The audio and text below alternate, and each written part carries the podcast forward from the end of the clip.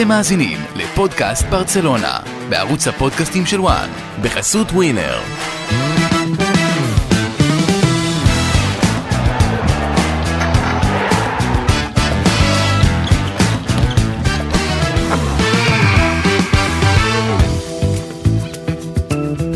פודקאסט ברצלונה, פרק מספר 68, אחרי הניצחון על סביליה והתיקו מול מיורקה, ברצלונה במקום השני, נקודה מתחת לריאל מדריד שחגגה על ג'ירונה, רגע לפני המפגש עם פורטו בליגת האלופות, איתכם באוזניים אורי רייך, עמית לבנטל ואיתן אסטודילו, מה נשמע חברים? קורה. יופי, יופי, חג שמח. חג שמח, מועדים לשמחה.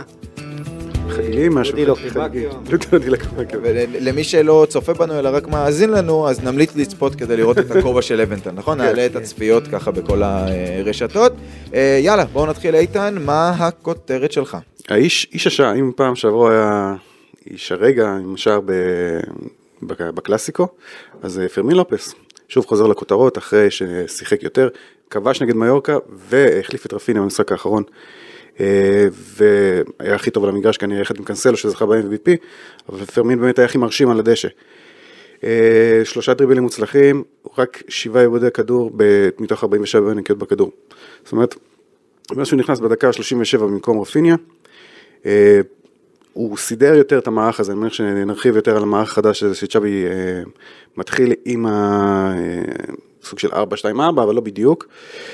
וכשהוא החליף את אה, רפיניה, נראה שהוא יותר מתאים, הוא יותר קשר מרפיניה, וברצלונה שהייתה קצת, הצליחה להגיע להתקפות, אבל הייתה קצת תקועה בשליש האחרון, אה, פתאום פרמין שחרר את הקצב, הוא יותר קשר, הוא יותר נכנס בין הקווים, ובאמת שוב, אם נחזור להתחלה של פרמין, היה שנה שעברה בהשאלה בכלל, חזר הצליח להרשים את ב- במחנה בקיץ, וזה די מדהים לראות. אה, שחקן ביכולת הזאת, כאילו מתאים, מה שהיה חסר כאילו לצ'אבי, זו הכוונה. ומה שאז אז אמרתי גם בקיץ, וגם אה, מה שאמרו השבוע בספורט, הוא מצא את מה שהוא לא, לא ראה בפאולו טורה, הוא מוצא בפרמין לופס, וזה חשוב.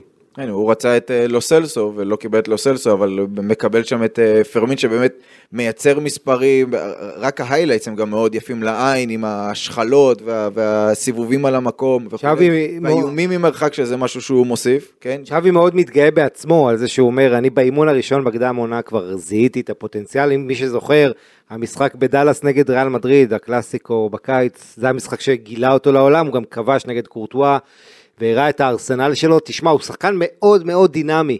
עושה הגנה, עושה התקפה, עכשיו מי שלא מכיר אותו, הוא גדל, הוא היה שחקן בצעירותו בקו שמאל, הוא היה קיצוני בכלל, ווינגר כזה. עכשיו הוא משחק באמצע, מתחת לחלוץ, בעמדה אחרת, מאוד, אה, הרבה יותר התקפית, אה, אה, ומראה את סט האיכויות שלו, ועונה שעברה הוא לא היה מספיק טוב לבר סבי, שהוא שאל הליגה השלישית בלינארס, אז גם כן, הקפיצה הזאת היא מדהימה, וצ'אבי אומר, הוא צריך להאמין בעצמו. אני חושב שאותי הוא מאוד הרשים כמה שהוא נראה שייך למעמד, אתה יודע, הוא בן 20, עד כ- איך שהוא נכנס למשחק, דבר ראשון מקבל כדור מלמין ימל, עוצר אותו נפלא, מסתובב, ואם זה היה מתלבש לו, עכשיו כל הפודקאסט היה מתעסק בו, אה, אבל הוא באמת, אה, צריך להגיד, ברסה יש לה הרבה אופציות בהתקפה, בקישור היא הרבה יותר צרה. בטח עם הפציעות. בדיוק, כשאני אומר שפרנקי ו- ו- ופדרי פצועים, פתאום יש לך רק שלושה קשרים, אה, ואז רפיניה נכנס לשם, רפיניה נפצע, הוא, הוא משתמש בפרמין, ובעיניי, אתה יודע, הרבה אמרו, תן לו צ'אנס, תן לו צ'אנס, שווי עונה שעברה, זה היה נקודת תורפה שהוא לא נתן צ'אנס לצעירים, זה היה מה שהרבה אמרו נגדו, אז הנה הוא פה נותן, ל- הולך על פרמין, עם כל הצעירים האחרים שתכף נדבר עליהם, ואתה יודע, אה, מאוד מאוד מרשים אותי הילד הזה, אני חושב שהכי הרשים אותי אחרי הגול שלו מול מיורקה, ראיינו אותו, ואז הוא, אתה יודע, הוא אמר, אם הייתם אומרים לפני שנה שנשחק בברסה, הייתי, הייתי המום מזה. אבל הוא, למה התרשמתי? כי הוא לא התלהב מעצמו, הוא יותר התבאס מזה שהקבוצה לא ניצחה, והוא אמר, הגול שלי לא חשוב פה, מה שחשוב זה הקבוצה, ושחקן כזה צעיר שמדבר ככה בכזה בגרות, רואה את התמונה המלאה ולא מתעסק רק בעצמו, זה, זה מאוד מרשים אותי, אה, ותשמע, אה, בואו לא, לא נשכח גם את הסיפור בפגרת הנבחרות האחרונה, שהוא התעקש לשחק נכון. בבר סבי, הוא הורחק, ואז לא יכול היה לשחק מחזור אחרי זה. אפילו בכה בהרחקה. לאחר בהרחקה, אגב, היה דיווח שגם אחרי זה, ביקש הוא לשחק. ביקש לשחק בקבוצת נכון. המילואים, וצ'אבי אמר, לא, לא, אני אצטרך אותך, ואתה תהיה פה, ו- ובסופו של דבר זה בא לידי עוד- ביטוי גם נגד ביקש מיורקה לשחק ביום ראשון הזה נגד סלטה בי, נכון. וצ'אבי כמו שאתה אומר אמר אני אצטרך אותך ועשה עוד בסדר. משהו שלא רואים בהם מעבר לנתונים וסטטיסטיקה, זה איכשהו הוא לא מפחד מהכדור, הוא בא, מבקש את הכדור, הוא רוצה, נכנס בין הקווים, הוא לא, לא, לא מתבייש, קצת גבי ב- באופי נכון, שלו. זה- זה מאוד מתחבר לכותרת שלי, אני רק אסיים ל- לגבי פרמין, אפרופו צ'אבי שלוקח לעצמו את הקרדיט שזיהה, תוך כדי המשחק עצמו כשרפיניה נפצע, אז אמרתי לעצמי, אוקיי, מה הוא יעשה? הוא יכול ללכת על פרן תורס, שהוא אוהב לתת לו את הקרדיט ולתת לו לשחק בעמדה הזו, או לשים אותו בעמדה של ז'ואר פליקס ולשים את ז'ואר פליקס שם, היה יכול גם להביא את אה, סרג'י רוברטו, ראינו את יול רומאו שלא פתח. אוריול רומאו ולהזיז קדימה מישהו, ללכת על סרג'י רוברטו שלא קיבל דקות, והוא הימר על פרמין וזה עזר לו, והכותרת שלי שגם מתחברת למה שאיתן אמר בסוף הכותרת שלו, אה, היא מיץ אומץ. באופן שגרתי עושים אה, בדיקות אה, סמים לשחקנים בליגה, באירופה, מוודאים שכל החומרים והתוספים הם לפי החוקים, אבל נדמה לי שמי שאחראי על המשקאות ועל התוספים בברצלונה כבר מגיל צעיר בלמסיה, הוא נותן שם לחבר'ה תוסף בשם מיץ אומץ. אחרת באמת קשה לי להסביר את הביטחון המדהים הזה שאנחנו רואים מה, מהילדודס, זה לא ילד- ילדודס בחלקם של ברצלונה, פרמין ולמין ימל בן 16 וגבי שהוא כבר נחשב מבוגר אבל אה, גם הוא ילד ובלדה ו- ופדרי ואורוכו שלא גדלו שם אבל כנראה איך שהם באו במעמד החתימה כבר נתנו להם את, ה- את המשקה הזה. מעבר ליכולות כדורגל שיש לכולם, יש להם תכונה כזו שזה לא רק חוסר פחד, זה אקסטרה ביטחון, עד כדי כך שגם בדקות המכריעות צ'אבי מעדיף אה, ללכת איתם. עכשיו אולי זה ביצה ותרנגולת, אתה יודע, אולי הם באו עם ביטחון ולכן הם מקבלים את הקרדיט, או שהם מקבלים את הקרדיט ולכן יש להם את הביטחון, אבל בשורה התחתונה לצד השמות הגדולים בגזרת שחקני הרכש, הז'ואאואים וכולי, גונדואן, שחקני הבית, או אני אקרא להם שחקני האומץ, הם אחראים בעיניי לא פחות. על מה שברסה הצליחה להשיג בשבוע האחרון. אני, יפה מאוד. אגב, יש לי בשבילכם אה, משהו מיוחד, מתנה שי לחג. בתוך הכובע? אה, כן, הנה. אה, אתרוג. לא, אני, אתרוג. לא, האמת, שאני מצאתי את ארבעת המינים של ברצלונה. האתרוג של צ'אבי זה גבי, שהוא תמיד אוהב אותו, שומר עליו, למרות שיש לו שפיץ חד כזה, והוא לפעמים נכנס קצת ועובר את הגבולות. והוא בכל זאת צהוב, יש נכון. סיבה שהוא צהוב, נכון? הוא ה- הלולב זה לבנדובסקי, כי, כי לבנדובסקי אין לו ריח, הוא רק נותן גולים, חוץ מזה הוא לא מביא לך שום ארומה, כן, הוא... או פולני שהוא- כזה. כן, או שהוא שם גול או שהוא כלום, יש לו רק טעם ו- ובלי המסביב. אה, ההדס אה, זה בלדה, שאתה יודע, הוא, הוא ריח, הוא ליד כזה, אבל אה, אין טעם, והוא בסוף לא פתח טוב מצליח לתת את. הפס לגול. והערבה זה סרג'י רוברטו. וכל מה שאין מילה, ואין. אה, כל מילה, קפטן, כן, אבל... אה, כן, ערבה עם סרט. שכבר יורדים עליו קצת, שאתה יודע שהוא בכלל לא בתוכניות, גם אם פרמין מועדף עליו. אה, אז כן, אני רוצה לדבר על האופי, תראה, לפני כמה משחקים היה לברסה, הכותרת שלי, ברסה של אופי וצ'אבי, אתה יודע, אנחנו חושבים, הסימן זיהוי של פפ גוורדיולה זה הכדורגל היפה. המשחק, החידושים הטקטיים, הטוטל פוטבול, איך הוא אמר, אה, ברוחו של יוהאן קרויף שעיצב את הקפלה ומאז אנחנו רק אה, משפצים בעצם, צובעים מחדש. אבל צ'אבי מה הוא עושה? הוא מביא הרבה אופי, על חשבון היופי גם עונה שעברה עם שיא ה-1-0. אה, העונה הזו הוא קצת חוזר יותר למקורות, אבל עדיין, תסתכלו בתח... בתחילת העונה הזאת, כל המשחקים של ברסה, חוץ משתי החמישיות היוצאות דופן, משחקים שהוכרעו ב-20 דקות האחרונות, דקה 71, אה, מהפך מול ויה ריאל הושלם, 4-3, דקה 76 סביליה, שער עצמי, שעם הנגיחה, השער עצמי של רמוס, שמנע בעצם מפרמין אה, לכבוש. אה, הלאה, סלטה, מהפך דקה 89, שלושה גולים תוך שמונה דקות. או ססונה, דקה 86 הפנדל של לבנדובסקי, ואם תרצה חטאפה הפנדל שלקחו לה, אבל יכלו לנצח גם שם, זאת אומרת, רוב המשחקים של ברסלונה היא מנצחת אותם בדקות הסיום, אה, בעשר הדקות האחרונות או עשרים דקות האחרונות, אה, אם אתה רוצה ככה יותר רחב, וזה מוביל אותי לזה שגבי אמר אחרי אוססונה משפט, לפני שנתיים זה משחקים שלא היינו מנצחים, וזה גבי הביא לקבוצה את, ה, את האופי הזה, את האמונה עד הסוף. אה, אתה יודע, זה קצת יותר, אנחנו מזהים עם צ'ול, צ'ולו סימאון, את צ'וליסמו, את ה...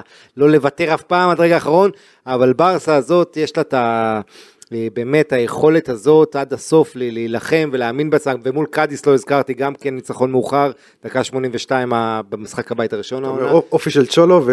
נכון, ו- בכדורגל של נכון. צ'אבי זה אולי המקסימום שאתה יכול לא, להגיע. אליו. וקצת אה, אה, מזל אולי של ריאל מדריד, אתה יודע, הקאמבקים האלה, נכון, נגיד נגד סלטה, גם מול טוטנאם בגמפר זה היה קאמבק מאוחר, זאת נכון, אומרת, נכון, לגמרי. הרבה, אה, אתה יודע, האופי הזה, ואני אומר את כל זה עם מבט קדימה. הנקודת תורפה של ברצלונה הגדולה בשם יכול להיות זה אירופה, בייחוד משחקי חוץ באירופה. שדים האלה. ש- במובן הזה, פורטו יום רביעי, אנחנו נרחיב על זה, זה משחק מאוד מרכזי, להילחם בשדי העבר. טוב, אז בואו אה, ניגע ככה בעוד כמה דברים שמאוד בלטו אה, בשני המשחקים, יותר מול מיורקה, אבל גם מול סביליה. אה, קודם כל, חוליית ההגנה. שמונה ספיגות עד עכשיו בשמונה מחזורים, שתי ספיגות מול מיורקה, גבי הציל שם מהקו נגד, נגד סביליה. עונה שעברה רק במחזור ה-25, ברסה מגיעה לשמונה ספיגות. יש הרבה מאוד תחלופה בחלק האחורי, שמונה משחקי ליגה, ברסה חוזרת על אותה רביעיית הגנה רק פעמיים, ובפעמיים האלה היא לא סופגת, זו אותה רביעייה שגם פתחה נגד אה, אנדוורפן ולא ספגה. זה בלי הראוכו. יפה, זה שזה העניין. בלדה, קריסטנסן, קונדה וקנסלו, ואני רוצה, אני מעלה פה שוב את הדיון, עשיתי אותו גם בשבוע שעבר עם אה, פאנל אחר, ומעניין אותי לשמוע מכם שורה תחתונה.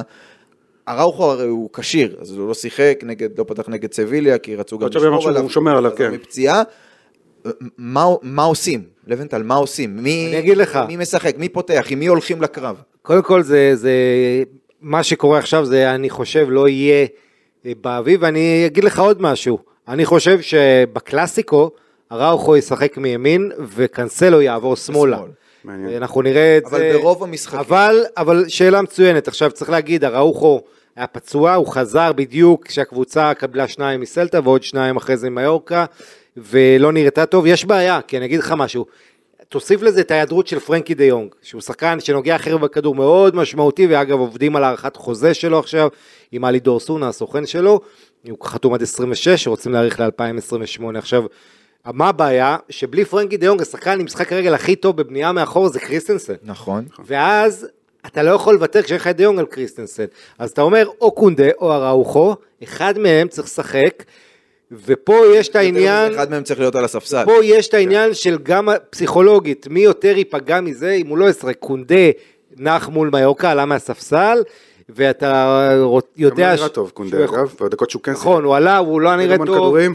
גם בספרינטים השיגו אותו שם, אה, לארין וכל זה, ואתה שואל את עצמך, אז, אז פה אני חושב, קודם כל צריך להזכיר, יש גם את איניגו מרטינס, יש לך, מה שקרה זה דבר כזה, עונה שעברה ברסה, אתם זוכרים מול אינטר, היה לה את השלב הזה, וגם בקלאסיקו, שהיה חסר לה בלמים, פתאום כולם היו פצועים, אז מהטראומה פתאום עכשיו יש לה עודף בלמים. כן. וכאילו צ'אבי חייב שמישהו ייפצע או שניים בשביל שלא יהיה לו עומס בעמדה הזאת, אז תשמע, כל אחד רוצה היום שני, לפחות שני שחקנים על העמדה, בסדר, אני חושב שזה בעיה חיובית. אבל בוא- גם, גם בעיה חיובית, היא בעיה כמו שגם צרות טובות הן צרות, ו- ואתה אני רואה חושב שעדיין שברסה- אראוכו ו- ו- ו- וקריסטנסן זה הצמד הבכיר, לאורך זמן נראה את זה. קונדה, אה, זה סוג של בעיה חיובית, ברסה יכולה לעשות על זה כסף עם כל הצרות הכלכליות אה, שאנחנו מדברים עליהן, למכור את אה, קונדה אולי בקיץ הבא בסכום גדול.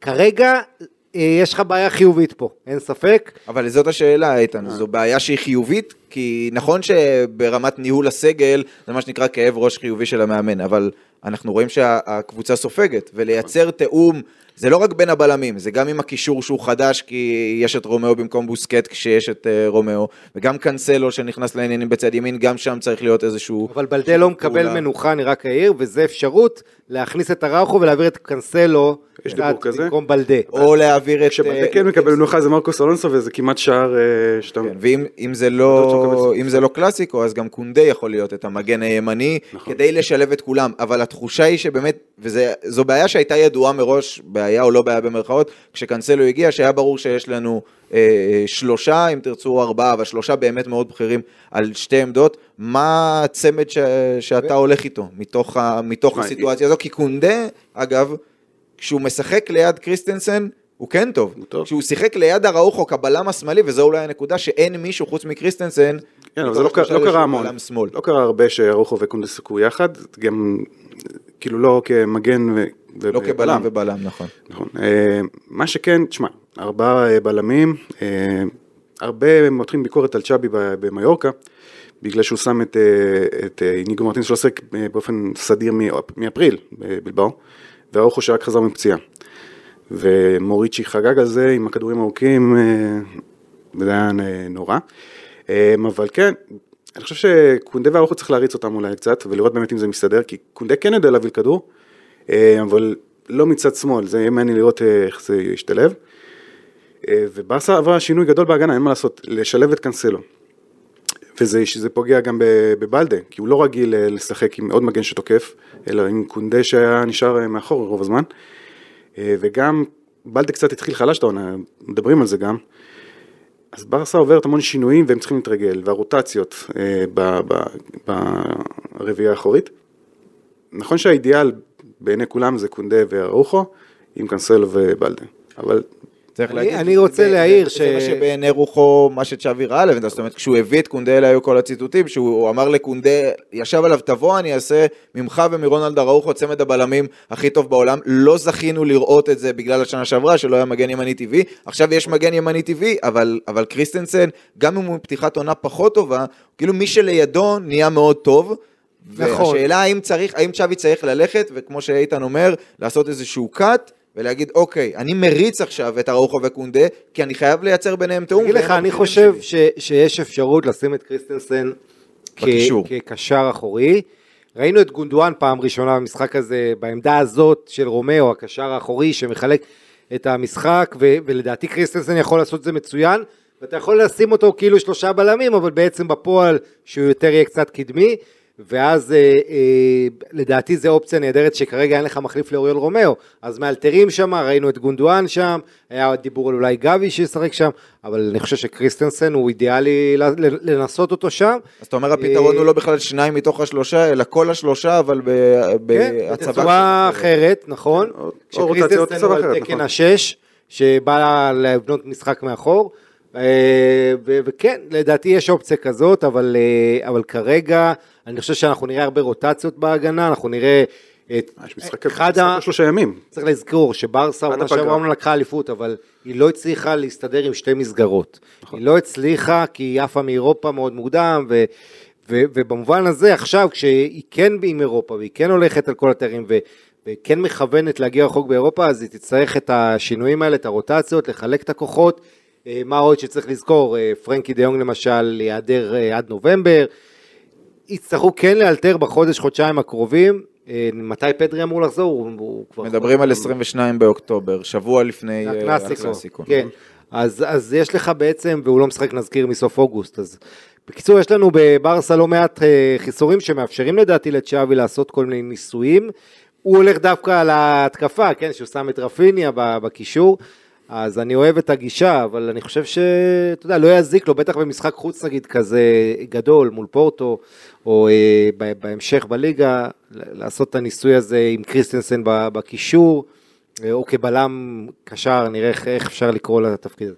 טוב, זה יהיה מעניין. אה, צריך עוד משהו להגיד לגבי ההגנה של ברצלונה, שבעצם מה שמשפיע באמת על הכל זה קאנסלו, שהוא גם סיים את המשחק נגד סביליה עם ארבע מסירות מפתח, עם ארבעה אה, דריבלים מוצלחים, שזה הכי הרבה על המגרש בשתי הקטגוריות האלה. הוא גם היה טוב הגנתית, אבל באופן כללי ראינו את זה יותר נגד אה, מיורקה, גם נגד סביליה היה שם איזו יציאה למלכודת נבדל ש... שהוא לא הצליח ליישר קו. ר- רציתם, מה שנקרא, כל מי שאוהד ברסה ובברסה רצו מגן ימני שתומך, שעולה, שתוקף וכולי. המחיר הוא שהוא אחד פחות בהגנה הרבה פעמים. נכון. רואה שהיריבות- ההגנה נחשפת צריך יותר. להתרגל לזה. רואה שלוקבקי, הוא פתח את המשחק חלוץ, אחרי חמש דקות, מנדיליבר אמר לו, תלך לשחק על הגב של קאנסלו, וכל הזמן שהוא עולה קדימה, הוא חותך לקישור, יש שם חור. תנסה לנצל את זה. עכשיו צריך להגיד, גם ברסה יודעת את זה, וקונדה שמשחק כל הזמן עם נטייה לימין, לסגור, לחפות עליו, אה, וכן, אני חושב ש... אתה מרוויח קצת, אתה, אתה, כולם, תראה, אתה דיברת, על כולם ידעו שברסה, סלטה ויגו ניצלו את זה טוב, אם אתם רוצים נכון. להיזכר רגע ב- בשערים, נכון, סלטה... שני הגולים. היו משם. נכון. וצריך להגיד, והוא לקח אחריות קאנסלו, אמר היה לי משחק רע מאוד מול סלטה, למרות שהוא ניצח אותו. צריך להגיד, לדעתי, קודם כל ראינו עבודה אדירה של קאנסלו, הוא הכין שם מצב לפליקס שהיה צריך להיות גול, פגע במשקוף. אה, אבל אני חושב שצ'אבי לוקח בחשבון, הוא אומר העונה הזאת תהיה יותר התקפית, אנחנו נספוג יותר. אה, צריך להגיד, עונה שעברה, כל ההשוואות האלה לא הוגנות, כי מה שהעונה שעברה זה היה חריג.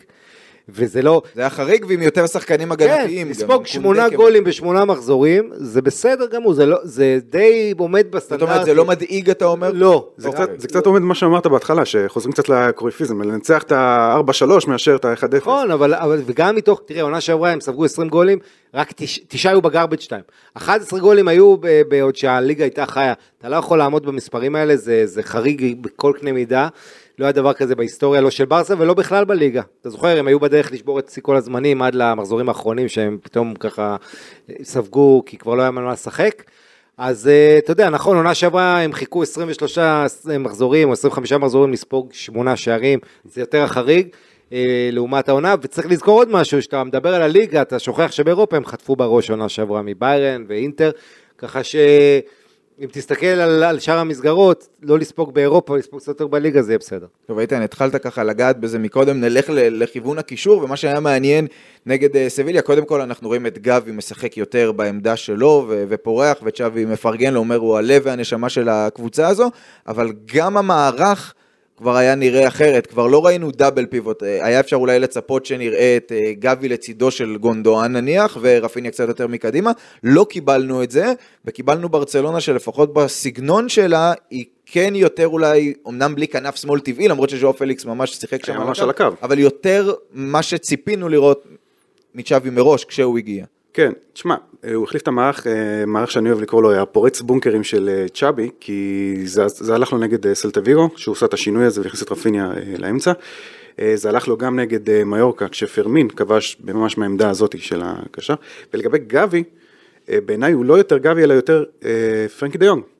הוא עשה המון אה, תנועות של פרנקי אה, אם אה, נגד מיורקה זה פחות הלך, פה זה- במשחק האחרון אה, זה דווקא מאוד הלך, עם הלחץ שהוא אוהב לעשות זה מאוד מדהים לפרנקי, ואז ראינו את ההנעת כדור שיש לגבי פתאום, שזה גם מאוד אה, פרנקי, ומי שהכי חסר אה, את פרנקי זה כנראה רומאו שגם לא משחק.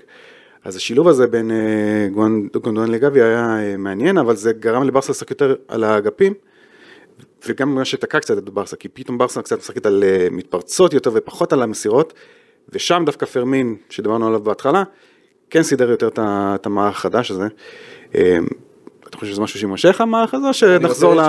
אני רוצה לקחת את זה, לקחת את השאלה של איתן ולהוסיף לה עוד ככה איזה סיומת.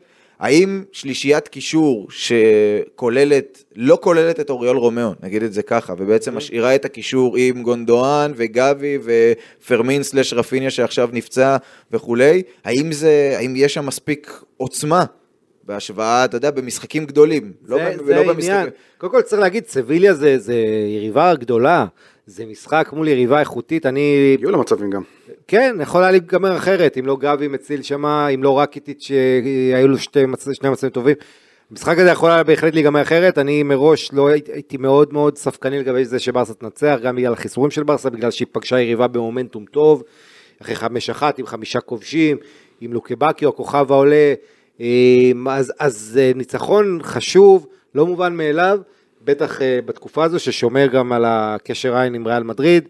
אמ, אבל, אבל תשמע, יכול להיות שזה באמת המערך והסגנון שאנחנו צריכים לראות גם כשפרנקי יחזור. נכון, אולי לוותר, אני לא יודע, אולי לוותר רוצה- על ה double pivot הזה, ולשחק יותר התקפי, כי ברגע שאתה משחק גם עם רומאו וגם עם פרנקי דה יונג, אתה בעצם משחק עם שניים שלרוב לא ייצרו לך כנראה איום לעבר השער. אולי יכניסו מסירה חכמה נכון. פרנקי, אולי בעיטה מרחוק של רומאו, אבל זה שחקן התקפה פחות, ויכול להיות אפילו נגד סביליה בבית, ראינו שגם עם שחקן הגנתי אחד פחות, בלי דאבל פיבוט, אפשר לשחק כדורגל, ואפשר גם לא לספוג, ואפשר גם לייצר... הבעיה זה. השליטה, יש פחות שליטה, וכל עיבוד כדור, ראינו כמה עיבודים שהפכו למעברים מסוכנים, ואם היה יריבה יותר איכותית קצת מסביליה, אז אה, זה היה קטלני, אה, יכול להיות. זאת אומרת, אני חושב שמול היריבות הגדולות אתה תראה מן הסתם קישור יותר מעובה, יותר אה, אחורי, יותר בשביל שליטה, אבל, אבל מול, רוב המשחקים הם לא מול יריבות כאלה. אה, כן, ועניין נוסף, תשמע, ברסה יכולה, אני אגיד לך, אתן פה כותרת די מפוצצת. לראות את עצמה מועמדת ללכת לשלבים המאוחרים של ליגת האלופות. אני לא רואה... אמור משהו לחלק על פורטו. כן, אז אני אשמור את זה, אני אשמור את המשפט הזה אחרי זה, אני אחזור. אליו, אני נתתי פה טיזר.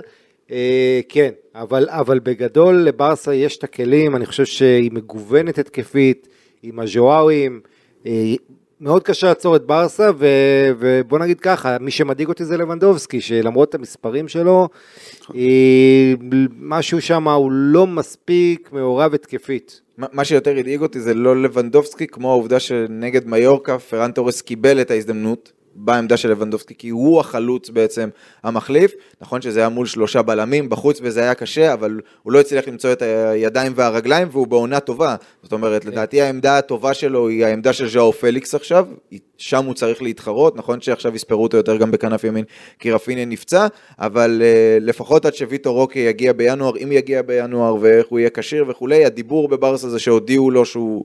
שהוא מגיע, שמביאים אותו בינואר ושלא תהיה על פניו בעיה לרשום אותו, אבל uh, שם יש איזה אישיו, זאת אומרת, אם לבנדובסקי קצת פחות טוב, אז, אז צריך שיהיה שם מישהו וכמה שיותר מהר. Uh, הפציעה של רפיניה איתן, uh, באה לו בטיימינג לא טוב, גם אחרי שהוא כבש שער מצוין נגד uh, מיורקה מחוץ לרחבה, גם עד שצ'אבי הצליח למצוא, או נגרם, נכפה עליו מה שנקרא, למצוא את השילוב של רפיניה ולמין ימל ביחד.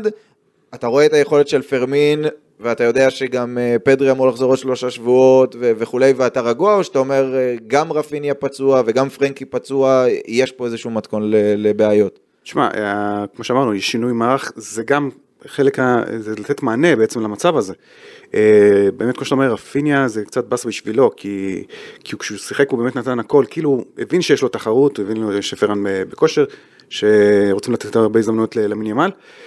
אז זה קצת אה, באסה מבחינתו של אה, רפיני הפציעה הזאת, אה, וכן, צ'אבי צריך להמציא את ברסה שוב, מחדש, אתה יודע, עם, עם הז'ואווים ועם ה... צריך למצוא פתרונות, וגם הפציעה של פרנקי, גם פדרי, גם רפיני עכשיו, בוא נראה מי ישחק יותר, אם זה באמת למינימל. אבל עונה שעברה פדרי היה פצוע ודיברנו על זה שברסה בלעדיו 50% ניצחונות. נכון, נכון, אבל אז יש לך את גונדון פתאום. פה אתה לא מרגיש אפילו שהוא לא, זאת אומרת ברסה הזאת היא יותר עמוקה. אה, ויותר התקפית. לא נגיד, אבל החלפת כסייה בגונדואן. כן, אבל פתאום הבעיות, עונה שעברה אמרנו הבעיות בהתקפה, ועכשיו אנחנו אומרים הבעיות יותר בהגנה. יש עוד נקודה שזה מחבר אותי לדבר הבא שרציתי לדבר עליו, זה כשפדרי לא היה, גם במשך תקופה ארוכה דמבלה לא היה. נכון. ואז אמרנו, אין פה יצירתיות. היום, ברגע שאין לך את uh, פדרי, אז היה לך למשל את רפיניה שנכנס לאמצע, אז עכשיו גם אין את רפיניה, אבל יש את למין ימל בצד ימין. נכון, ופרמין. נכון, ופרמין. ולמין ימל מתנהל סביבו שיח גדול בכל מסיבת עיתונאים, שואלים כמה וכמה פעמים את שווי לגביו, והוא אומר מצד אחד איך צריך לשמור עליו, הזכיר את מסי מעניין הפציעות, שזו אולי, אולי הנקודה היחידה שאני בתור uh, טים למין ימל, אה, אוהד מספר אחת שלו, uh, עוד מהמשחק נגד בטיס בשנה שעברה, uh, אומר אוקיי, אתה יודע, בסוף יש דברים שאני לא רואה, יש עניינים רפואיים שאני לא מבין בהם, שצריך באמת לווסת את, ה, את הדקות, אבל בהיעדר רפיניה, חשבתי את זה עוד לפני היעדר רפיניה, אבל בטח עכשיו כשרפיניה לא נמצא, uh, למין ימל שמחר תהיה הצעה... ההודעה הרשמית, ההצגה הרשמית של הארכת החוזה שלו עד 2026, בגלל שהוא רק בן 16, נכון. זה לא יהיה עם קהל וכולי, לפי החוקים זה יהיה ככה משהו יותר מצומצם, כבר עובדים על להאריך לו את החוזה עד 2030, כי אפשר עכשיו בגלל הגיל רק לשלוש שנים. אה, הוא, זה היה לי ברור גם לפני הפציעה של רפיני, אבל גם עכשיו, למין ימל צריך להיות משוריין להרכב של ברצלונה, כל עוד מבחינת ויסות העומסים זה עובד, היה מעורב גם בשער של אה, רמוס, עושה דברים ש, שאף אחד בברצלונה לא עושה, אין אף שחקן שמקבל את הכדור בחלק ההתקפי ועושה את מה שלמין ימל יכול לעשות, ומתוך שלל הציטוטים שצ'אבי אה, אמר עליו, הוא אמר אנחנו צריכים לחפש אותו יותר, כמו שהיינו מחפשים את מסי, כמו שהיינו מחפשים את דמבלה, לתת לו את הכדורים. אני הרבה פעמים מרגיש בחלק מההתקפות, שצריך לתת לו את זה יותר. אגב, במשקוף של ז'ואר פליקס, כעסתי על קאנסלו, למה אתה לא מוסר לימין? הוא עשה בסוף עבודה נהדרת, כן? אבל יותר פעמים, היה... היה, יש יותר מדי דקות במשחק, שהוא בצד ימין הוא נצמד לקו, כי זה ההוראה שנותנים לו כדי לבודד אותו. אני חושב שאם ייתנו לו יותר, ירוויחו ממנו יותר. אני חושב שזה בניגוד למה שקראתי, וכל הכותרות המתלהבות, זה היה בעיניי אחד המשחקים הפחות טובים של המינימל. אה, מכמה סיבות, קודם כל רפיניה קצת דרך לו למשבצת, הרבה פעמים נכנס, הוא, הוא, הוא לא היה מספיק, הוא לא לקח על עצמו מספיק, הוא נדבק לקו יותר מדי, אני מניח שזו ההוראה של צ'אבי לרווח, כן, אבל... אה, אגב, אפרופו רפיניה, ברגע שפרמין נכנס, פרמין הוא פחות שחקן של הכדור לרגל, למרות שהוא מבקש, הוא יודע נכון, גם לנוע, ואז נכון. למין סידר לו את המצב מהרגע. שפרמין נכנס, ראית השילוב אותו. הרבה יותר נכנס גם לאמצע, את למין, וככה גם, בגול והמצב של פרמין. אבל תראה, למין ימל, אה, אה, כישרון ענק צריך להזכיר, הוא, פת... הוא היה בתחילת העונה שלושה משחקים רצוף בהרכב, אחרי זה הגיע נבחרת ספרד, ערך את הבכורה, שער בכורה, הופעת בכורה בהרכב, כל השיאים שהוא, שהוא צבר, דווקא בשיא הזה צ'אבי החליט לצנן, רפיני חזר מפציעה, אמר לו בוא תרד, ארבעה משחקים רצופים היה בספסל, ואז הוא עלה, היה מצוין מול מיורקה, זו ההזדמנות להחזיר אותו להרכב, אז הוא סוף סוף, פעם ראשונה מאז אותה פגרת נבחרות שחזר להרכב של ברסה. אמ, וצ'אבי, כמו שאתה אומר, אמר עדיין רואים שהוא בן 16. ב- ב- צריך לזכור, צ'אבי בעיקר דיבר על זה שצריך לרדת לאחורה, לחפות על זה שקנסלו הרבה פעמים עולה, זאת אומרת יותר אחריות, אה, בגרות במשחק גם ברמה הפיזית, לרו- לרוץ אחורה. אני חושב שפיזית זה העניין הכי גדול, אני מאמין, אבל יש לו עוד הרבה מה להתפתח, אתה רואה שיש לו גוף של ילד, ופה יש את העניין של הפציעות, עומסים, איך הוא יתפתח פיזית, אה, אם הוא יעמיס שרירים, איך זה ישפיע על המהירות, ואתה יודע, זה נושא מאוד עדין, אני חושב שלמין ימל, דבר אחד בטוח, הוא צריך בעשור הקרוב להפוך לאחד השחקנים הטובים בעולם עם, ה, עם הפוטנציאל האדיר שלו, אבל מאז מסי, אמרנו את זה על לא מעט שחקנים, על הבויאנים ו- ואחרים שלא התפתחו להיות האלה שציפינו, כמובן אנסו פאטי האחרון שבהם, ולכן יש פה יותר מימד של זהירות, כי כבר נכוונו. אה, העניין עם ברסה, פשוט גם אם היא רוצה להיזהר, והיא רוצה להיזהר, אין לה מישהו, עכשיו שגם רפיניה לא נמצא, אין לה מישהו שיכול לתת לה בכנף ימין את מה שלמין ימן נוטל, כי נכון. פרן תורס הוא פשוט לא אותו סוג של שחקן. נכון, אבל רפיניה עדיין- ייתן עם רגל שמאל את האיומים, מרחוק את הדריבל, בהיעדרו, אני לא רואה מישהו ש... שיכול לעשות עדיין- את הדבר, להביא את הדברים האלה, כשבצד שמאל אין באמת ווינגר שמאלי הרי. אני- אין מישהו טבעי כזה, ולכן הוא הווינגר היחיד ל- לטובה ולרעה. אני- מזל אני- שיש אותו לפחות. אני אגיד משהו, אני כן הייתי רוצה לראות את ג'ואו פליקס מנוסה בצד של קנסלו, אתה רואה את התיאום המצוין ביניהם, קנסלו בא משמאל לאמצע וקנסלו בא מימין לאמצע, ואז אנחנו רואים את השיתוף פעולה ביניהם נהדר, אבל אולי הם גם ישחקו באותו אגף. ראינו אגב את פרן קצת משחק באותו אגף עם, עם קנסלו לפני אה, ש, כמה שבועות מול בטיס היה. אה, אני חושב שאיפה שקנסלו משחק הוא הופך את השחקן לידו ליותר טוב. בהכרח, כי, כי הוא מושך תשומת לב, הוא עובר שחקנים עם דריבל, הוא, הוא, הוא יוצר, הוא, הוא פרוטגוניסט, או פה, כמו שאוהבים להגיד, אה, יוצר דברים, ולכן השחקנים האחרים ניזונים, ניזונים מזה, גם למין ימל, אה, ואנחנו עדיין מחכים, תשמע, לשעה הראשון שלו, ש... שיעשה את ההיסטוריה. זאת תהיה שאלת הש- השאלה האחרונה שוב, חשוב רגע עם כל שידור מבאס קנסלו. את רז אמיר, שהוא לא כן, נותן את כן, הגול. כן. השאלה האחרונה בפודקאסט תהיה על זה, אני מבטיח. אה, לגבי צד ימין, אנחנו מדברים כאילו על אלטרנטיבות, אבל באמת אה, צריך לשים לב, כמו שלמטל אומר יפה, על קנסלו. צריך לעזור באמת בצד ימין, כי קנסלו לא רק אה, אה, משאיר חור מאחור בגלל שהוא עוזר לקישור, הוא בעצם עוד קשר ברוב ההתקפות של ברצלונה, זה גם מה ששחקני הכנף הימין צריכים להתרגל. צריכים להתרגל, ואני יודע שצ'אבי מבקש מקנסלו להיכנס הרבה לאמצע. אני הייתי רוצה לראות יותר את קנסלו הולך הצידה ומשתף פעולה עם למין ימל, כי למין ימל בסוף עושה את הכניסות עם רגל שמאל לאמצע. אני מרגיש שהשיתוף פעולה הזה, יש לו עוד פוטנציאל, מה שנקרא. קנסלו פעם חותך לאמצע, בדרך כלל, אבל הרבה פעמים הוא גם עושה את העקיפה, הוא מאוד מאוד מקבל חופש, הוא גם דיבר על זה שצ'אבי כן אה, סומך על אינטליגנציית המשחק שלו. זה לדעתי הסיבה, אגב, שהוא תפקד את גונדואן כקשר אחורי פה, בשביל לחפות עם הניסיון והחוכמה שלו. וההיכרות. גונדואן, אחד הקשרים הכי מגוונים והכי חכמים ומנוסים בעולם, ש- שידע לחפות על קנסלו כשהוא עולה קדימה. אה, זה עבד בסך הכל. בהקשר אה, למין ימל, שאלה אחרונה, אמנם זה היה נגד מיורקה וכבר היה עוד משחק מאז, אבל אה, היה או לא היה פנדל על אה, למין ימל? בעיניי לא, הייתה נגיעה, אבל לא חושב שזה מצריך שריקה של השופט. ואם הייתה שריקה, ואם יותר- הייתה והייתה שריקה של השופט, האם עבר צריך היה להפוך את זה לבנטל? זה בברסה טוענים שלא. נכון. בריאל- אומרים להם נגררה. גם אנחנו נדבר קצת נגררה תכף. אז אה, כן, תשמע, הבעיה היא ששוב, אנחנו, כמו תמיד צריך להגיד, אין בזה שום חדש, אבל העניין של השיפוט תופס כותרות מאוד גדולות, ריאל מפעילה לחץ אסטרונומי על השופטים העונה הזאת. אה, ריאל מדריד טבעי. וכן, כן, ריאל עושה שם דברים שהם על גבול, בוא נגיד על הגבול. כן, כבר שופטים, גם שופטים עכשיו כבר מתחילים להתייחס לזה. זה מאוד לא יפה, אה, אני לא מאוד מאוד לא אוהב את מה שריאל כן, מדריד למי שלא עושה. מכיר, למשל, לפני המשחק, אחרי המשחק נגד אתלטיקו, היה המשחק נגד לספלמס, זה היה לפני לספלמס. כן, טועה, נכון. שריאל מדריד אה, טבעי הוציאה... אה, מצעד הטעויות של- מצעד הטעויות של השופט שעומד לשפוט את המשחק בין ריאל לבין אה, להפעיל המון. לחץ. השופט שיהיה בבר. כן, ובאתלטיקו נכון. מדריד אמרו, הם מפעילים, הם יוצרים אווירה לא הגיונית. כן, סביב חיל השופט. מרין אמר ש... הוא הם מבזים את השופטים, אמר אה, מיגל חילמרין, המנכ"ל של אתלטיקו, שריאל מבזה, ואחרי זה טבאס, אה, יו"ר מנהלת הליגה הספרדי, אומר, אני לא יודע אם מבזה, אבל זה לא עושה טוב, כן, הוא כן גם מותח ביקורת על ריאל מדריד, אם במילים יותר עדינות.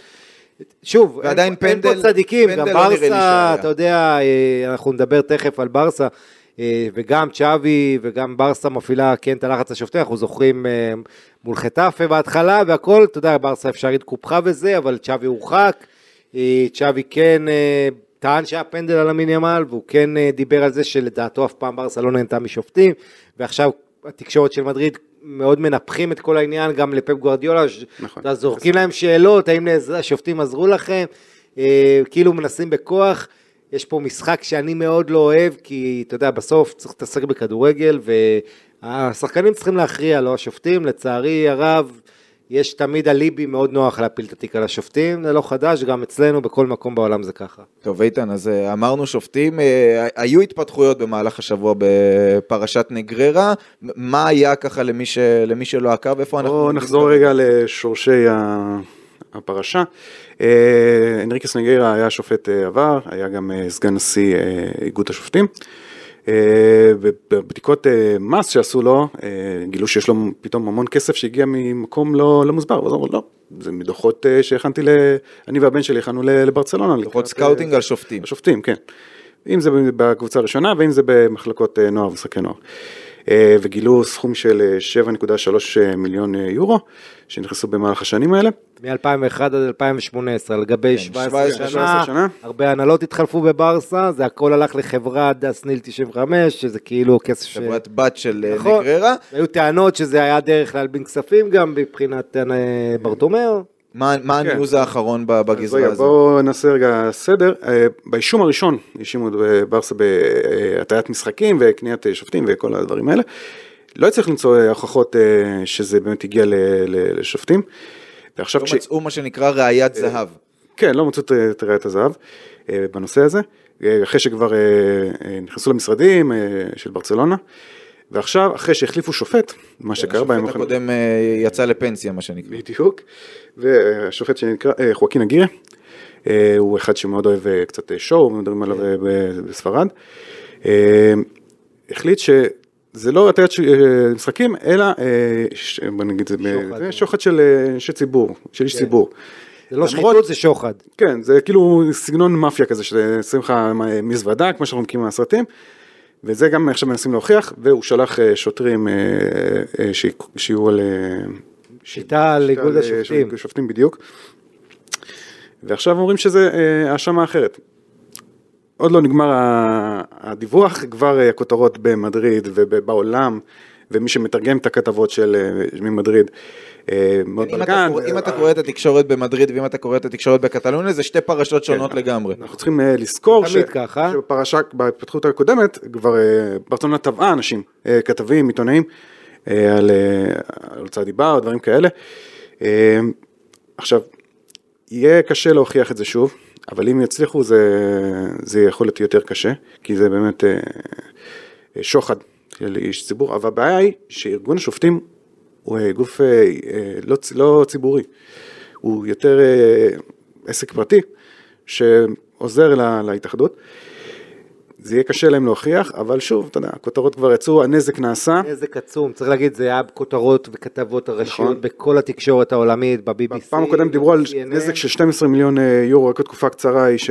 נזק תדמיתי אדיר לברסה, וצריך. להגיד, ברסה עשתה טעות איומה עם, ה, עם התשלום הזה, כל ההתנהלות, אה, אתה יודע, הניסיונות גם של הפורטה להדוף את זה, לטאטא את זה, זה, זה מסוג הדברים שאתה צריך להגיד, היה פה משהו, אנחנו נעשה חקירה פנימית. כן. זה, תשמע, נדמה לי שהם טוענים שהם עשו חקירה פנימית, לא, אבל- אז יצא ואמר הנה ויש לנו דוחות ויש לנו דיסקים ויש scouting וכולי, כן, וקבוצות אבל- אחרות גם עושות את זה, נכון, אבל... שזה אגב נכון, גם קבוצות אחרות, נכון, אבל, הם, אבל הן בשופטי לא. משלמות לסגן יו"ר איגוד שופטים, אתה יודע, יש להם מישהו בתוך המועדון שאמור לטפל בזה, אבל לא בצורה הזאת, עם כסף למישהו שהוא בעל אינטרסים, זה לא נראה טוב, ריאל מדריד כבר גורמים איתם הוציאו את כל הרגעים שהיא קופחה בכל הקלאסיקואים, נכון. אה, זה גם כן פתאום הכל נצבע לך, ואתה יודע עכשיו צריך להיות בן אדם באמת חוצן בשביל להגיד שפפ גרדולה בזמנו לא היה, ש- ש- ניצח בזכות. הכי גדולה בהיסטוריה, ש- שכן, אז אתה אומר באירופה וזה אולי צ'לסי, אבל זה כבר לא קשור לענייני הספרד. בתוך ספרד, בליגה, הם, אה, ברסה הייתה צריכה את השופטים, או, או שבזכות השופטים היא ניצחה 5-0 את מוריניו, דחילק. אתה מבין? אז, אז יש פה נזק עצום, זה לא משנה, יש את האנשים, אתה יודע איך זה כמו הפוליטיקה, אנשים כבר יש להם את הדעות שלהם, והם רק לכותרות. מחכים שהכותרות שהפוש יתאימו. הבא יזין אותם. נכון, ו- ופה ברסה עם, עם נזק תדמיתי ענק, שגם גורם לה להפסד, ללא מעט הפסדים כספיים ולהתרחקות של ספונסרים. זה נזק שיהיה לא קל להתגבר עליו בעיני לא מעט, כי עכשיו כל פעם, וראינו את זה כבר במשחקי חוץ, אה, אוססונה וכולי, כל פעם האוהדים אה. צורקים, ככה ברסה מנצחת, מה שפעם היו אומרים על ריאל מדריד, אז עכשיו ברסה, אה, כן, וכמובן אנחנו מדברים על כל זה, כי במשחק הזה, ש- נכון, נגד סביליה. נגד סביליה, ההנהלה של סביליה, אה, בא- באותו יום הודיעה שהיא מחרימה את הארוחה המסורתית, את כל כבר- ה... הם כבר היו בעיר דרך אגב, הם כבר היו בעיר, הגיעו נכון. לזה, פשוט הם החליטו בצהריים, או בערב אפילו זה היה, לא, הם החליטו בצהריים, אין, אין את ארוחת הצהריים המסורתית בין הנשיאים, בין הבוסים של המועדון, את כל הפרוטוקולים המשותפים, התמונות המשותפות, אנחנו לא, לא יהיה נציגות של ההנהלה ביציע הכבוד, לא ישבו הנשיאים אחד ליד השני כמקובל, ובעצם אה, הנשיא של סביליה, פפה, ק- גם מוציאה הודעה מאוד חריפה, בתגובה ברסה מוציאה הודעה משלה, שזה הידרדרות של היחסים, והם לא ישכחו את זה לסביליה, גם הודעה מאוד תקיפה, אה, ו- ו- ומי שמנצל את זה, צריך להגיד, אה, הנשיא של סביליה זה פפה קסטרו, מי שקורא עליו תיגר זה חוזה מריה דל נידו, שהוא תמיד היה נשיא שהיה ונשיא שיהיה כזה, זה לוזון כזה שלהם, ו- ו- והוא דווקא בצד של ברסה, הוא אומר, הלו, מה קרה לחזקת החפות, יש פה דמגוגיה. של סביליה, הוא עצמו ישב בכלא, צריך לזכור. הוא ישב בכלא, הוא מושחת, והבן שלו הוא הסגן של הנשיא הנוכחי, זאת אומרת, זה בכלל אופרת סבון מטורפת, ויש לו אותו שם, אז זה נהדר.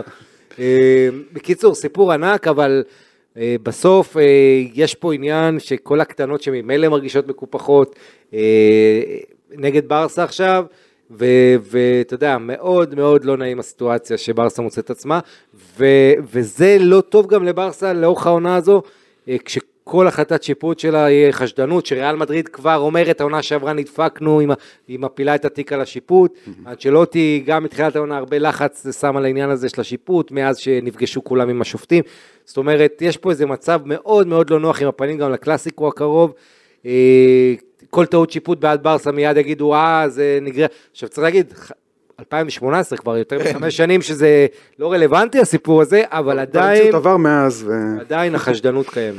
כן, צריך להגיד בשורה התחתונה, שוב, נדמה שההאשמה על אה, הטיית שופטים הולכת ו... ו- לא לגמרי. ירדה, אבל... לא אה, לגמרי, אבל הולכת ומתרחקת, כי שוב, גם בפשיטות שעשו על ברצלונה, גם על איגוד השופטים, לא מצאו שום ראייה שמראה שהכסף הזה שהלך לנגררה או לבן של נגררה הגיע לאחד השופטים או משהו בסגנון. אה, גם מתראיין אה, אנטוניו לופס נייטו, שהוא שופט עבר, והוא אמר, אני הייתי אחראי על שיבוץ השופטים, נגריירה לא נגע ולא התערב באף החלטה.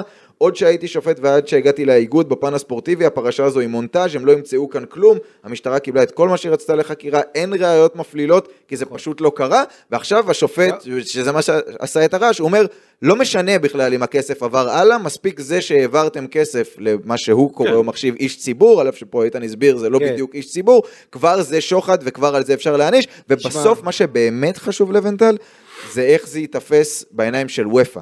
בדיוק. וופא מבחוץ, היא כמו בדיוק. חוצנית כזו, היא הצליחו לשכנע אותה לפורטה, בוא נחכה לשורה התחתונה. אני- אם בשורה התחתונה יהיה שוחד, כי, כי בתי המשפט בספרד יחליטו על שוחד, גם אם זה לא עבר הלאה, זה עדיין יכול להשפיע על ההחלטות של וופא, ומזה לדעתי ברצלונה חוששת יותר מה... צריך להזכיר עוד פעם, לליגה יש אינטרס שברצלונה לא תיפגע, כי ברצלונה וריאל מדריד הם הדבר, הם המותג של הליגה, הם, הם. הם מה שמכניס כסף, זאת אומרת, באיטליה, קרצ'ופולי, אין, אין להם בעיה להיכנס ביובנטוס, אפילו שהם יודעים שזה יפגע מאוד בליגה, אבל, אבל פה יש לך שני נכסים גדולים מאוד, ריאל מדריד וברצלונה, ש... אה, ו- ופה הסכנה המוחשית זה, כמו שאתה אומר, שוחד שיגרום גם לענישה בתוך ספרד, יש אפשרות להורדת נקודות, אבל יותר חמור השעיה מאירופה, שזה כבר במצב הכלכלי של ברסה מכה נוראית, שאתה לא יודע איך היא תתמודד איתה, וזה באמת למי ישורנו. אני חושב שיש מצב שברצלונה תהיה בפיגור במהלך העונה, תחשוב עוד כמה חודשים, נגיד בר, ריאל מדריד מובילה באיזה דו ספרתי, ואז יותר נוח לתת לברסה הפחתת נקודות, שממילא לא יפגע בה מבחינת זה שהיא תהיה בטוחה בטופ 4, אבל כמו שאתה אומר, הבעיה זה השלכה לאירופה, וצ'פרין, נשיא וופא כבר אמר, אנחנו בוחנים את זה, אנחנו נתייחס לזה. אה, ברצלונה במצב הנוכחי, השעיה מאירופה זה יהיה נזק מאוד מאוד גדול, מה עוד שיכול להיות שזה השעיה ליותר משנה. ולכן זה קרב, זה המאבק הכי גדול של הפורטה כנשיא ברצלונה, הוא חשב שההתגברות על עזיבה של מסי היא המאבק הכי גדול שלו. או המצב הכלכלי שברטומו השאיר לו. זה המאבק הכי גדול שלו, על התדמית של המועדון, על העתיד של המועדון. זה גם התדמית וגם העתיד, זאת אומרת זה גם על העבר, מאבק גם על העבר וגם על העתיד של ברצלונה. אתה יודע, הוא מגייס את כל הכוחות המשפטיים הכי הכי בכירים שיש, נזכיר לפורטה בעצמו עורך דין בין היתר בהכשרתו. שגם אה, בדיווחים הקודמים שזה השפיע לו על הבריאות עד המצב הזה. כן. השפיע על הבריאות, אה, שהוא לא מספיק למחלק את הסמכויות בתוך המועדון, וזה קצת משפיע עליו. אה, אבל שוב, אני חושב ש... ונמשיך לעקוב. אני אעיר שני דברים, אם היה פה אלמנט של השפעה על משחקים, כבר היה יוצא במסגרת כל הריב בין הכוחות, כן. ואלה שמנסים לתקוע לברטומר. כן. כן. זאת אומרת, אם למשל ברצונה הייתה מחליטה על שיבוצי שופטים, או רוצה להזיז שופטים, שזה מה שהיה בזמנו בקלצ'ופולי, וגרם לענישה חמורה של הקבוצות באיטליה, הבחירות, אז, אז פה, אתה יודע, היינו רואים, זה שזה לא הגיע לשם, זה כנראה התמצא בזה שעשו להם דוחות, הכנה על שיפוט, זה משהו שכן עוזר לברסה איכשהו לצאת מזה ברמה המשפטית. תדמיתית, כן. כמו שאמרנו, זה סיפור אחר. אגב, יוצאים שופטי עבר עכשיו שאומרים, אה, הטעיה לטובת ברצלונה, אנחנו הוצאנו כרטיס אדום לריאל מדריד ולא שפטנו אותה כן. יותר אה, כל המשך העונה, נכון? או משהו בסגנון. נכון. זאת אומרת, השופטים עצמם, גם מן הסתם יש להם אינטרס לנקות את עצמם, להגיד אולי מישהו שילם למישהו למעלה, אבל עלינו אף אחד אה, לא השפיע. צריך להגיד, ברצלונה וריאל מדריד, שתיהן נהנות, מכל, כמו כל הקבוצות הגדולות בעולם, כן. אה, נהנות משיפוט בדרך כלל גם בגלל לחצים אדירים של תקשורת וקהל. וכל זה, ו... וזה ו... כל הכותרות היו, וכל הציוצים, או ה... אתה יודע, ברשתות זה, אה, ידענו, בטח ברצלונה מושחתת. זה כאילו פתאום ברור לכולם. כן, אתה יודע, זה תמיד קל להפיל את כאילו, התיק כן. על זה, לא הפסדנו, השופטים אה, גרמו לנו.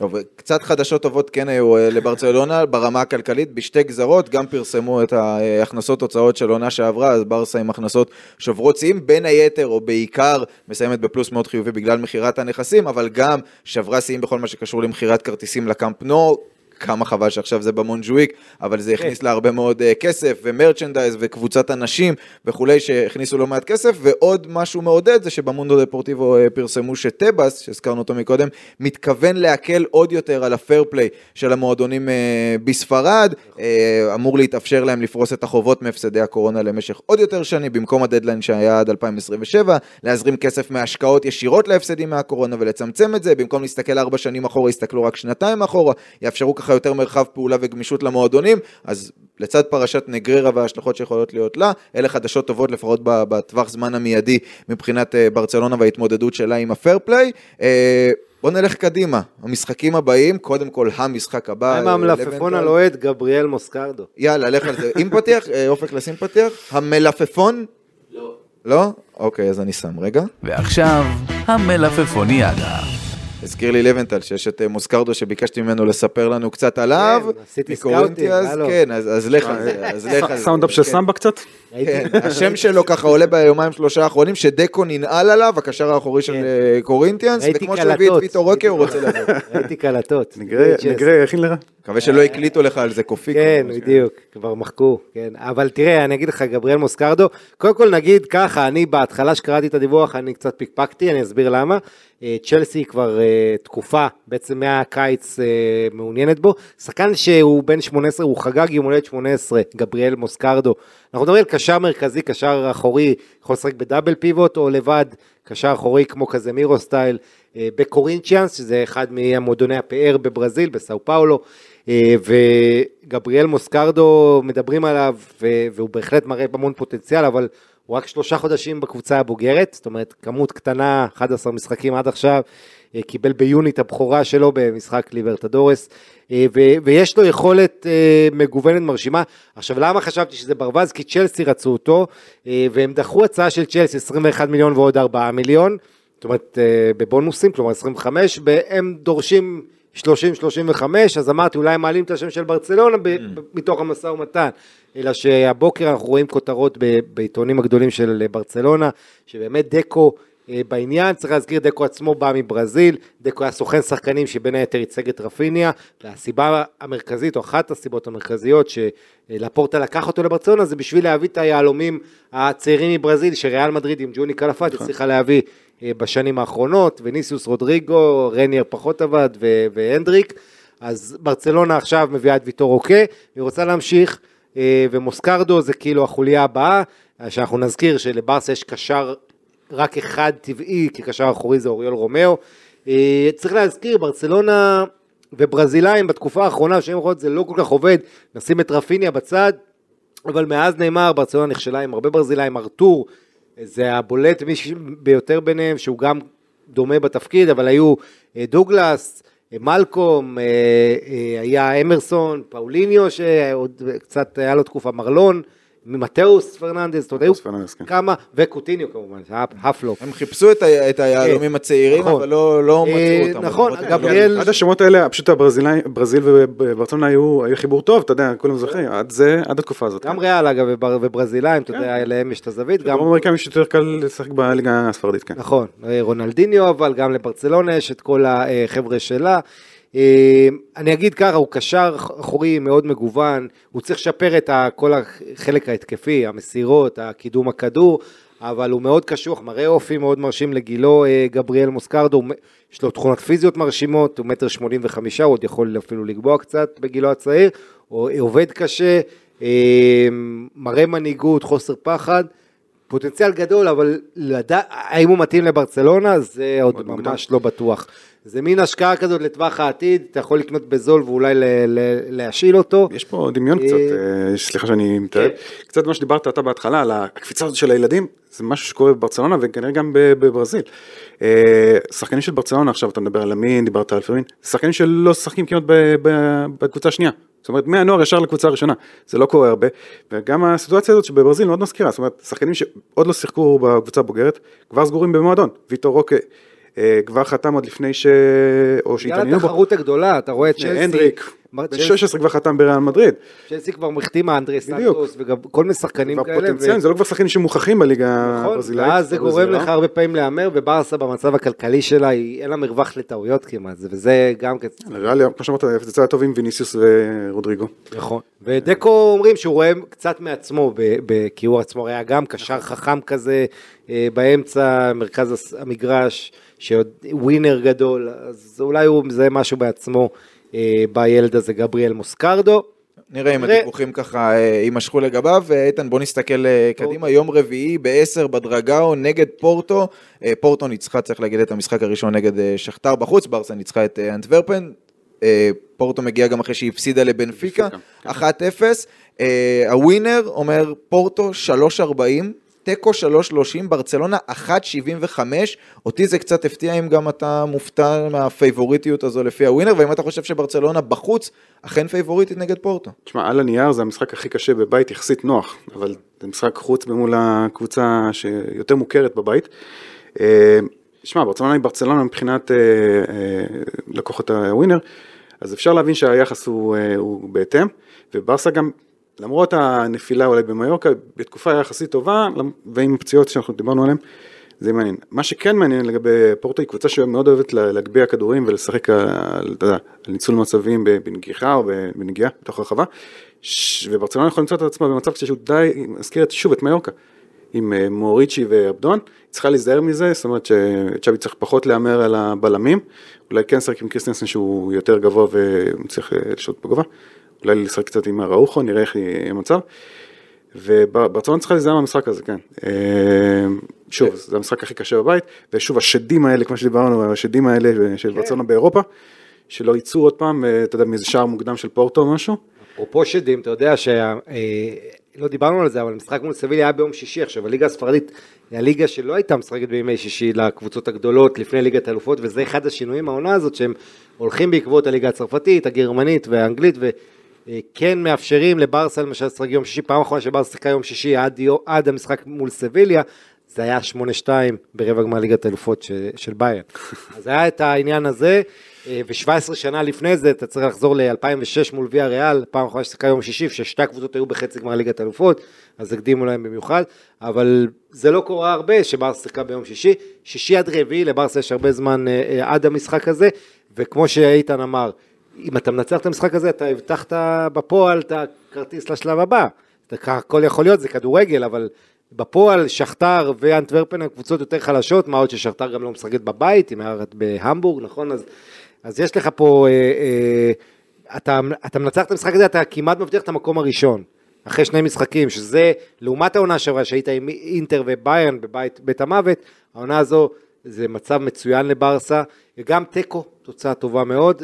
כן, נראה לי שהכי חשוב זה לא להפסיד בסיטואציה הזאת. נכון, אבל צריך להגיד לא. כמה דברים. קודם כל היה תקווה, אתה יודע, אחרי שסרחיו רמוס שימח את כל אוהדי ברצלונה, שעכשיו יהיה פפה ייתן גול עצמי, אבל פפה פצוע, ופפה לא ישחק כנראה במשחק הזה. אולי במצב הפציעות של ברצלונה עדיף שפפה לא משחק. יכול להיות, הוא לא נמשך, אגב, פפה יש לו, תדע לך, בניגוד לרמוס שיש לו מאזן אה, שלילי, פפה דווקא יש מאזן עשרה ניצחון, תשעה הפסדים מול ברסה, אבל... פפה לא יהיה מי כן יהיה שככה צריך או, ל- אז- להיזהר בהתחשב. בפתיחת העונה של פורטו. או, פורטו קבוצה אדירה, קודם כל מדי טרמי, חלוץ איראני מצוין, שמילאן רדפה אחריו כל נכון. הקיץ, לא הצליחה להביא, והוא אה, אדיר, אבל הכישרון ההתקפי זה וונדרסון גלנו, אה, ברזילאי שמשחק בכנף שמאל, כיכב במחזור הראשון, שחקן עם איכויות אה, אדירות, כנף שמאל זה האגף בהגנה של קנסלו. נכון, בדיוק. דיברנו על האיש זה היה, אני מזכיר אותו.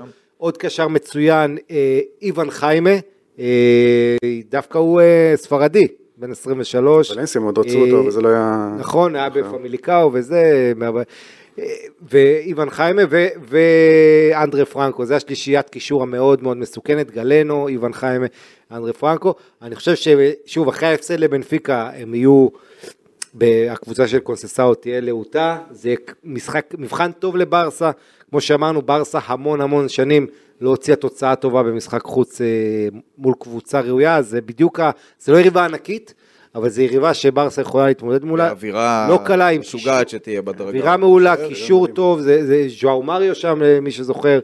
אה, אגב, לברסה יש שחקן מושאל, ניקו, אבל ניקו, צריך להגיד, עשה איזה טעות מאוד קשה לפני איזה 4-5 משחקים מול ארוקה, מאז הוא לא קיבל דקה, קצת איזה סדרת חינוך שהוא עובר שם. ואני כן אגיד שברסה העונה יכולה לשאוף להגיע רחוק באירופה, כמובן זה תלוי הגרלה, אבל ברצלונה העונה הזו, אני רוצה להגיד, בשורה לאוהדי ברצלונה, אין קבוצות, אם אני מסתכל בגרמניה, ביירן מינכן לא כל כך טובה, לא מרשימה.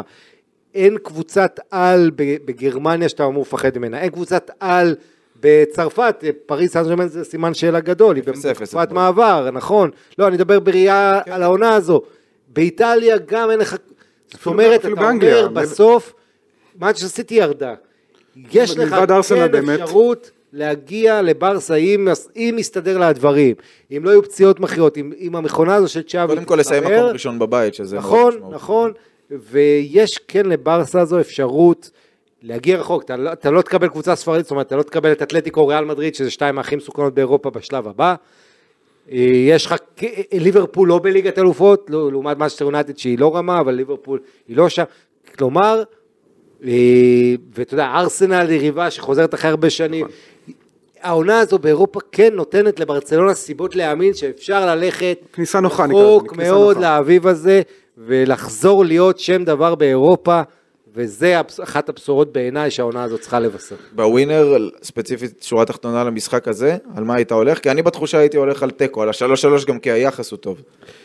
אה, תיקו זה בהחלט, אה, גם ברסה תהיה מבסוטית, בסך הכל תיקו במגרש כזה, אה, 2-2. אני חושב שדווקא השחקנים המבוגרים יותר יצטרכו אה, לככב פה, אם זה לבדובסקי את- תן לי את וגונדואן. ההרכב שלך בתוך אה, מצב האמת הפציעות. ששמעתי איזה שמועה, או דיבורים של, אני שאולי קנסלו יפתח בשמאל וקונדה כן. בימין.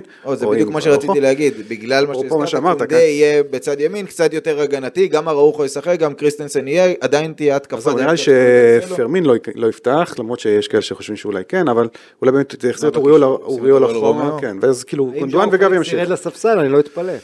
גם יכול להיות. כי הוא פתח... הנה, רצית שיתוף פעולה עם קנסלו, זה שיתוף הפעולה עם לא, קנסלו, רק בצד שמאל. נכון, אגב גם קנסלו, יכול להיות ש... מאז שקנסלו הגיע חמישה לא. משחקים ב-14 יום, הוא לא נח שנייה. לא, אין מצב שהוא ינוח נגד אה, פורטו. הוא ינוח אולי נגד לא, אה, יכול- גרנדה. להיות שיעלה מהספסל גם, ב- או- או או יוחלף בשלב מוקדם, זאת אומרת, בסדר. אבל הוא לא ישחק פה 90 דקות לפי הערכה שלי, אה, נוכח העומס, וג'ואו פליקס, אמנם מוחלף בדקה 60 משחקים אחרונים, אבל גם פרן תורס אולי יחזור, אה, לצ'אבי יש המון אופציות אה, לשחק איתן. אה, דבר שאני די בטוח זה שפרמין יפתח בהרכב, חושב- יפתח. כן, זה- אגב, הימור שלי, ניצחון מינימלי על ברסה. זה 1-0, 2-1. וואלה. כן. יש אוקיי. מצב. טוב, ביום אה, ראשון, עם זה נסיים, ב-10 יש משחק בחוץ נגד אה, גרנדה, לפני היציאה לפגרת הנבחרות, גרנדה פותחת עם 4 מ-21 נקודות, עד שאתם מאזינים אולי כבר השיגה יותר, כי היא משחקת אוטוטו נגד אה, אלמריה בחוץ. פאקו לופס מאמן התקפי לרוב, אבל מרכז ההגנה של הקבוצה זה על הפנים. וייסמן, הלו. נכון, יש את שון וייסמן, נכון? שאפילו. קיבל דקות במשחק הקודם, 17 דקות. והיה קרוב ככה למצב הבקעה, אבל ההגנה שם, איגנסי מיקל וטורנטה, והשוער, וריקארד ונבה המגנים, פררה זה השוער, אה, אפרופו אה, מפגש מול פורטוגלים, אה, בעייתי מאוד. צריך להיזהר קצת מה, מההתקפה, יש שם שחקנים שיודעים לתת שערים. לוקאס כושר. ואני מקווה כצופה כדורגל שבריאן סרגוסה ישחק, כי הוא השחקן הכי טוב שם בפער. הייתי רוצה, אני רוצה לראות משחק שמשחקים בו למין ימל ובריאן סרגוסה, בשביל זה מה שנקרא, אני קונה כרטיס. אז השניים האלה, ובטח סרגוסה שברסה צריכה לשים אליו אה, לב. אה, שתי שאלות לסיום, האחת מתוך השש נקודות שנמצאות עכשיו על הפרק, עם כמה ברצלונה יוצאת, פורטו וגרנדה.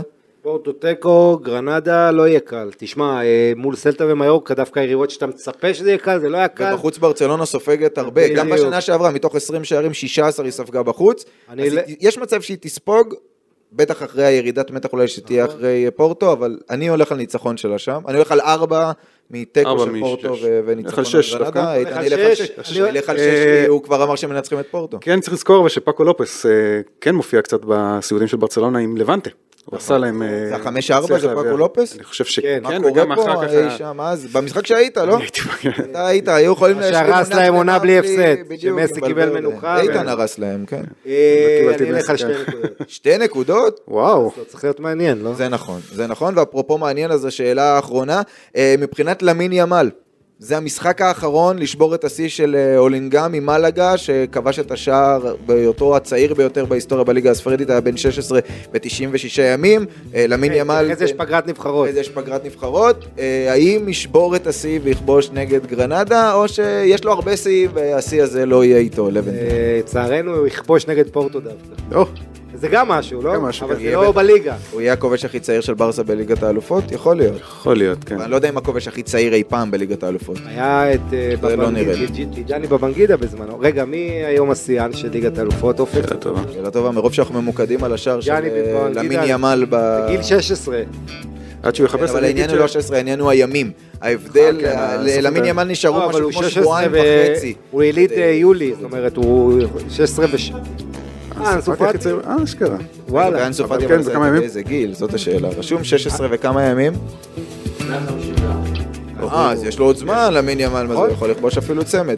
אז האם זה יהיה. השבוע שבו למין ימל שובר את שיא הכיבושים לשחקן הכי צעיר בליגת האלופות ובליגה הספרדית? כן אה, לא? באל- באלופות כן. כן? בליגה לא לא יודע. תשמע, עם הפציעה של רפינה זה מבטיח. לא עם. הפציעה של רפינה זה מבטיח דקות.